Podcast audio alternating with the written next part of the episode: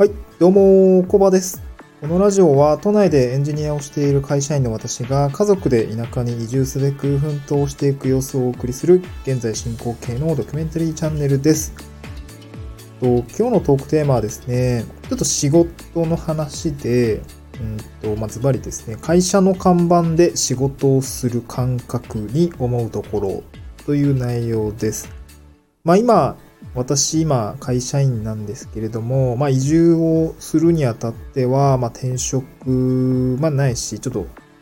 えーまあ個人事業主になるのかっていうところの、まあ、今、なんていうんですかね、えー、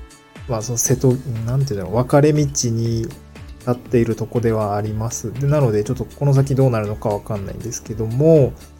うんと、まあ環境が変わって仕事も変わるというような状況でございます。で今ですね、まあ、会社員で働いてますので、ま、いろいろその思うところありますと。で、その中でも、まあ、ちょっときっかけがあって、今日ですね、その会社の看板で、ま、仕事をする感覚が、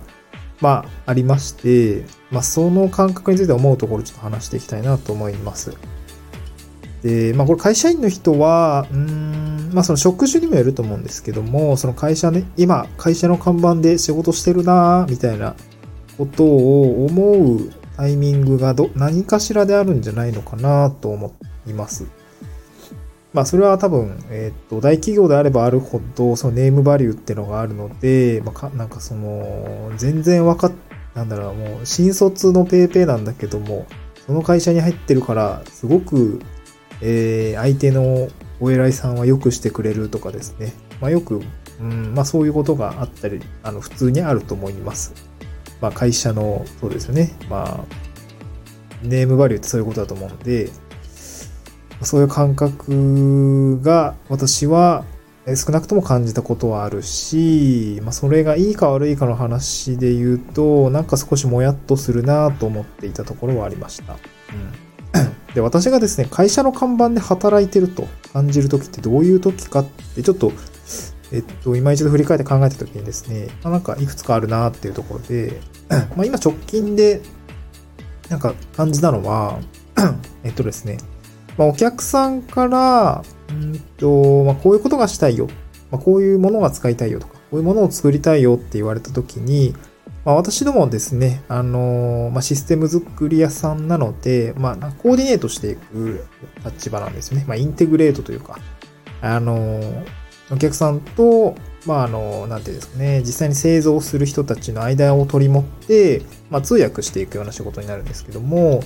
なので、まあ、お客さんからこういう要望があって、じゃこれができる会社さんはどこだろうかというところで、その会社をですね、人、なんか声をかけたりするんですよね。えっと、こういう、御社のサービスでこういうのを使えす、こういうの、あの、ちょっとお客さん今興味して、し示してるんですけども、お話伺えますか？みたいな形です。まあ、会社に声をかけていきます。そうするとですね、営業の方は、うんと、まあ、当然営業なので、えっと、こういうことできますよとか、こういうものをあの実現できますよっていうふうに、あの、教えてくれます。で、なんて言うんですかね、その、まあ、当然仕事なので、うんと、いろいろ提案してくれますし、なんだろうな。うん。その委託先選ぶときですね、このネームバリューがあるとですね、めちゃくちゃ営業の人が好意的なんですよね。うん。好意的。まあ、接待みたいなところもね、正直ないわけではないと思ってます。金額がでかければでかいほど。うん。そうですね。まあ何億とかそういう案件になると、多分お偉いさんたちは何か水面下でやってるのかなとか、まあそういうことをですね、半沢なわけじゃないですけども、なんかやってたりするのかなとかちょっと思ったりしますね。まあ今はそういうかん、あの、コンプライアンス的にあんまり、もう減ってきてるのかなと思うんですけどね。うん。まあ気持ち的にはですね、営業の人めちゃくちゃ好意的です。であとですね、あのー私は、その委託先選びっていうところもそうだし、あと、イベントに参加するときですね。えっと、私もですね、あの、先進技術の部分ですね、あの、担当しているシステムの、うん、まあ、イベントに年一回参加したりとかして、まあ、いろいろ情報収集をして、まあ、名刺交換したりして、えー状況収集してるんですけども、まあ、その時ですね、まあ、話す時に、まあ、名刺当然渡しますと。で、私の名刺に書いてある、まあ、会社のネームバリューみたいなところ、やっぱ、あのーみ、見るんですよね。当然なんですけど。あ、この人どこどこの会社の方だ、みたいなころで、やっぱりネームバリュー見られると、もう全然なんかこう、反応が違うというか、多分普通の、うん、うん、まあ私、別に転職したことなくないので、その前の会社どうだったとかってあんま言えないんですけども、今の会社さん、今の会社も、比較的ネームバリューがあるような親会社になってるので、そこのシステムにつながるのかってことを多分汲み取られると、えっ、ー、と、それなりの対応をされます。うん。いろいろね、結構ガツガツとお仕事のお話が入ってくるような感じですね。うん。まあ、こういう時にですね、あ、今って自分は会社の看板で働いてるんだなと、すごく感じますね。うん。で、まあそういう会社の看板であの働いてるとですね、まあ、特にネームバリューある会社だと、うんと実際仕事始める時ですね、まあ営業、なんていうんですかね、営業の時とか一番そうなんですけども、まあなんかいろいろですね、融通を聞かせてくれるんですよね、あの相手先は。うん。まあ納期だったり後期的なところもかなり無理を言ってるはずなんですけど、なんとかします、みたいなことを言ってくれたりとか、なんか、えっ、ー、と、もう仕入れ価格とかもですね、なんかありえないぐらい下がってくるんですよね。あの、システムに必要な、あの、費用感とか、えー、ライセンス費とかですね。あのー、標準価格からまあ数パーから数十パー下げてくる。まあこれ、ものによるんですけどね。パソコン購入とかだと、なんかもともと、えっと、御社向けの価格帯ありますとかね、そういうのあったりするんですけども、あの、入札、ん？うんと、なんだっけ、えー、パソコンの購入とか、あの、ま、ライセンスとか、まあ、会社間で、あの、特別な契約を、覚書を書いている場合もあったりするんですけども、まあ、仕入れ値が安かったりとか、あとサポートの体制が手厚かったりとかします。うん。この、まあ、上司に言われた一言で少し、えー、印象深いなと思ったのは、まあ、結構いろんな課題があって、これはかなり難しい課題、問題があるぞと。これはま海外とかの、えー、ベンダーさんとかにも協力を仰がないとまずいんじゃないかってなった時に、なんて言うんですかね、まあ、外資系の会社さんにこちらからあの何かお願いするって感じになった時にですね、もう、あれだ、あのネームバリューをちょっと存分に使って何とかしようみたいな感じを言っていて、あー、なるほどなるほどと。確かにね。まあ、うちの親会社だもんね、みたいな、こう、なんかそういうのがあって、あー、まあまあ、まあ、仕事をする上ではですね、まあ確かにネームバリュー、あの、どんどん活用すべきだなと思いました。すごいなんか印象に残ってる言葉でした。でですね、この会社の看板で働いてる時って、その、ネームバリューがあればあるほど、うんと、仕事はしやすいんですよね。うん。営業の人とのやり取りとかもスムーズだし、まあ、すごいレースが早かったりとかですね。そういうこともあるし、無理を言ってもなんか何とかしてくれたりとか、まあ当然無理すぎるのはダメなんですけどね。まあそういうところ、いい付き合い方をしてくれますが、えー、っと、なんか私はいつも少しモヤモヤした感覚があって、まあ、なん、まあ自分の、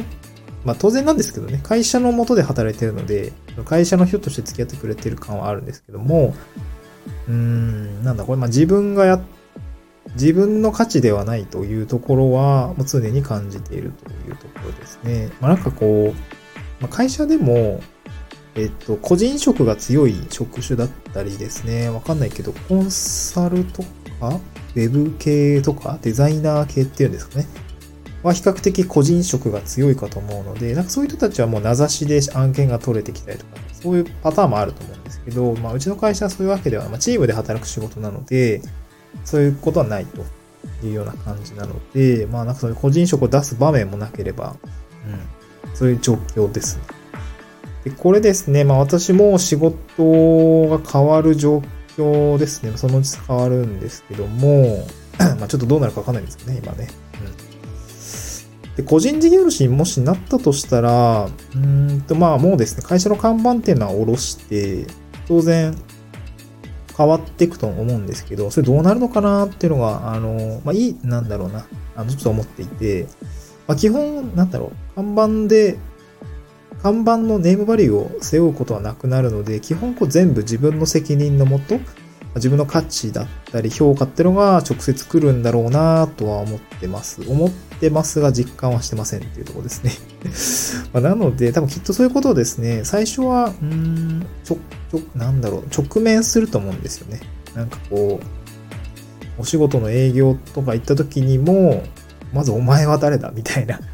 いや、そんなんはいいんだみたいなですね。あの、そんなどこぞのやつの話など危険みたいなことも当然あると思うんですけども、まあ、そういうことを、ま学ぶのも、ね、一つ勉強なのかなっていうところと、まあ、ハングリー精神そこで養うのかなとか、いろいろ考えたりはしてるんですけども、うん、まあそういうことがですね、あの、当然この先やってくるだろうなと思ってます。で、そうなった時に、まあ、どうやって自分の価値とか、えー、仕事、と信頼を得る、得ていくべきなのかなって思った時に、まあこれも自分で作るしかないと思ってます。会社のネームバリューとか規模感とかっていうところはもう当然ないので、どうやって自分の価値を上げていこうかって思った時に、まあ、まず必ずやれることとしては、なんかまずそのし、本当メンタル的なところなんですけども、仕事をどうやってやっていこうかなって思った時に、まあ、当然、うんと、なんだっけ、納期と、えー、デリバリー、あれなんだ、価格 QCD ですね。クオリティ、コスト、デリバリーのとですね。あの、品質と、うんと、コスト、価格とデリバリーの、まあ、ど、この QCD を意識するってことはもう当然なんですけども、それに加えて、なんだろうな、うん、なんか私の強みとしては、まあ、なんまあ、考えないといけないんですけども、なんかこう、真摯にですね、取り組むこととか、丁寧にやることとかですね、あと、ま、愚直にやっていくっていうことの、その、なんだろうな、丁寧さ的なところは、このシステムエンジニアで少し磨けたのかなとは思いますので、なんかそういうこと、うん、をやっていきたいなと思いました。あと、すごい、あの、これも配属したところのですね、すごいし、そもう唯一会社で尊敬してる女子がいるんですけども、この人の働き方、もう少し見習いたいなと思ってて、そのすごい紳士なんですよね。うん。もう今すごい偉い人なんですけども、新卒で配属してきた私に対しても、すごく紳士的なんですよね。みみんなに、どの立場であっても、あの、この真摯な姿勢っていうのは崩さず、そういう働き方をしていて、なんかすごく私は感銘を受けていました。この会社で唯一、今、今の会社で唯一尊敬する人なんですけど、なんかそういうのはですね、なんかすごい見習いたいなと思っていて、その会社をやる上で、真摯さとかですね、なんか忘れてはならないなと改めてなんか思いました。えっ、ー、と、今日はですね、まあなんかその仕事をですね、まあちょっと移住をするには、移住先で仕事を多分新しくやっていくと思うので、その仕事感みたいなところを、まあ、なんか自分のためにも少し整理して話しておきたいなと思いました。はい。そんなところです。会社の看板で仕事をする感覚に思うところというところでですね、お送りさせていただきました。また次回の収録でお会いしましょう。バイバイ。